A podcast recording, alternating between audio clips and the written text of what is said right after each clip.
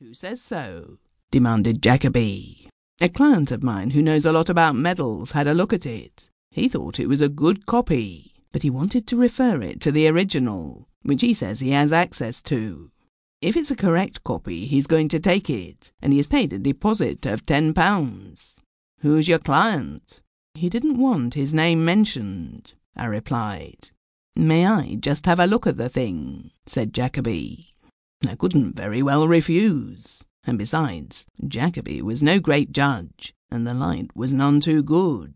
But I should have been sorry to let Parmenter have my masterpiece in his hands. Jacoby examined the medallion closely, especially at the edge, turned it over, weighed it in his hand, and finally looked up at me with an eagerness that he strove vainly to conceal.